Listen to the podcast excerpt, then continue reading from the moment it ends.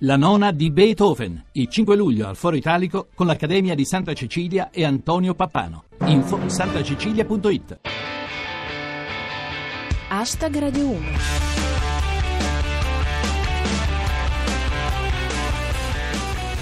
Benvenuti a Hashtag Radio 1, chi vi parla è Giulia Blasi e questo è il vostro appuntamento settimanale con il meglio della satira di Twitter sulle notizie d'attualità.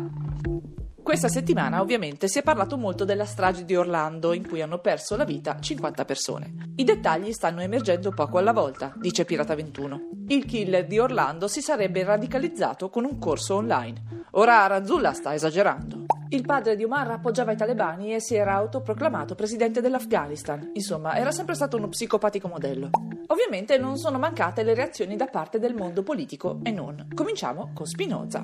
Adinolfi esprime solidarietà ai gay. Senza di loro se ne andrebbe anche il suo programma elettorale. C'è anche chi ne ha approfittato per fare sparate alquanto fuori luogo, come ad esempio Carlo Taormina, secondo il quale la strage è stata colpa di un bacio gay. Se si fossero baciati due etero non sarebbe successo niente. Non fa una grizza, eh? Lo pensa anche Alessandro. Eh, infatti, Taormina, se gli ebrei fossero stati ariani, tutto sto guaio dell'olocausto non sarebbe successo. Riporta Luca Fois. Dopo le dichiarazioni shock di Taormina, le prime importanti conseguenze. La città vuole cambiare nome. E come ci ricorda Giuseppe Miccolis, comunque anche da noi le stragi più sanguinose sono avvenute a causa di un bacio tra due uomini.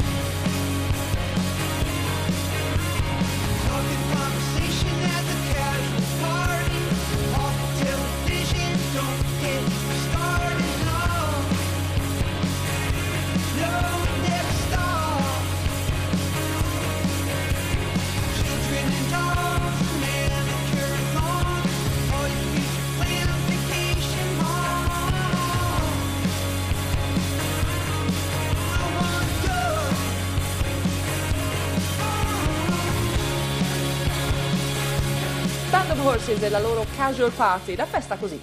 informale. E visto che si parla di feste, festeggiamo questi europei a 24 squadre con più nazionali che stati sovrani. L'Italia ha iniziato con una vittoria contro il Belgio, esulta Pirata 21. Siamo partiti alla grande come due anni fa e andiamo! E ci sono cose che non cambiano mai, dice Luisa all'Ulnisole. Ogni volta che canta Buffon, un elmo di Scipio va in frantumi. Non tutta la nazionale appare informissima, dice Alexandro Mantovan. Tiago Motta sta ancora rispondendo all'intervista su Italia-Finlandia. Come fa notare Genio 78, se guardate bene sulla maglia di Tiago Motta al posto di un puma c'è un bradipo. E all'improvviso sulla panchina azzurra racconta Unfair Play, dopo il gol Conte ha iniziato a sanguinare. Miracolo! La partita con la Svezia invece non si è distinta per la rapidità del suo gioco, almeno finché Eder non ha sbloccato il risultato all'88esimo. Il dubbio di come principe. Pensate a quanto sarebbe più veloce Pelle senza gel. Le occasioni di gol non sono state molte e sono state per lo più sprecate, secondo come principe. Traversa di Parolo e dire che quelli bravi col legno sono loro. Ci sono campioni che confermano il loro carisma, dice Genio 78. Quando inquadrano Ibra che urla muoviti a un compagno, tutta la popolazione svedese si sposta. Il lamento di Fran Altomare. Ditemi voi se dobbiamo soffrire contro una nazione che monta con la brugola oggetti dai nomi impronunciabili. Ma è inutile che facciate i brillantoni, dice Fabrizio Ferri. In Svezia adesso ci sono degli spiritosi che fanno battute sul mercatone 1. Quando vedete la divisa della nazionale svedese, a cosa pensate? Forse anche voi siete come purtroppo. Dopo il gol di Eder, i Minions sugli spalti sono ammutoliti di colpo.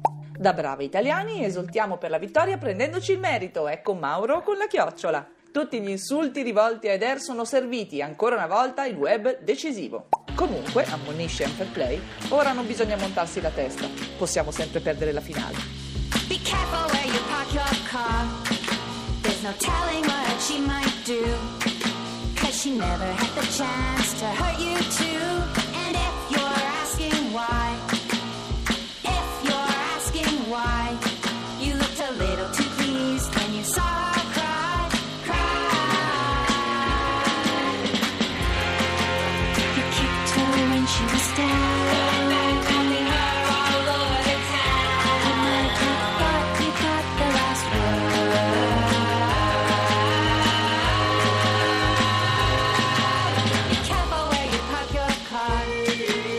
telling what she might do. Cause she never had the chance to hurt you too.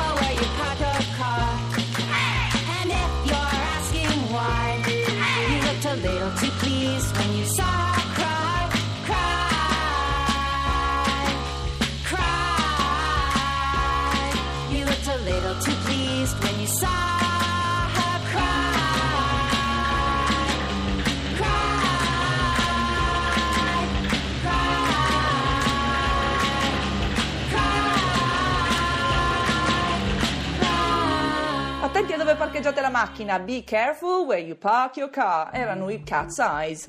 Questa settimana l'Italia si è stretta intorno a Silvio Berlusconi, che ha subito un delicato intervento al cuore. Ognuno l'ha fatto a modo suo, diciamo, ma tutti al grido di Forza Silvio. L'intervento è perfettamente riuscito, con qualche piccolo imprevisto, dice Cristian Poli. Sorpresa al San Raffaele.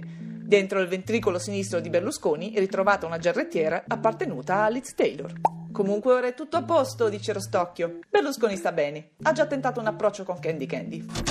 Restando in area politica, domani si vota per i ballottaggi e c'è chi, come Massimo D'Alema, ha ritenuto di far sapere chi appoggerà. E non è il candidato del PD, ma la candidata del Movimento 5 Stelle. Come riporta Massimo Mantellini, colpo durissimo alla campagna elettorale di Virginia Raggi a pochi giorni dal voto. Massimo D'Alema annuncia di voler votare per lei.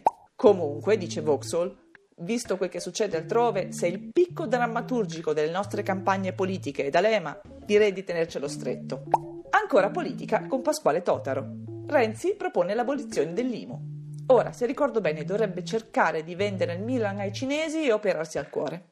Andiamo all'estero con il boss. Trump si dice pronto a ricevere il leader nordcoreano Kim Jong-un negli Stati Uniti. I loro barbieri passano a DEFCON 5. Un po' sport e un po' spettacolo con Mauro con la chiocciola. L'annuncio di Gigi D'Alessio rappresenterò l'Italia alle Olimpiadi. Se poi ci arrivano dichiarazioni di guerra da cinque continenti sapremo il perché. E come fa notare Pirata 21, Gigi D'Alessio rappresenterà l'Italia davanti a 52 capi di Stato. Vabbè, considerate che solitamente c'è Renzi. Chiudiamo con due notizie a metà fra la tecnologia e la finanza. Ecco Pamela Ferrara. Zuckerberg compra un attico a Milano per 21 milioni di euro. Chissà quanti dati personali nostri ha venduto per poterselo permettere. Infine, Dio. Microsoft ha acquisito LinkedIn per 26 miliardi di dollari e visto che gli avanzavano due spicci, ha comprato anche la California.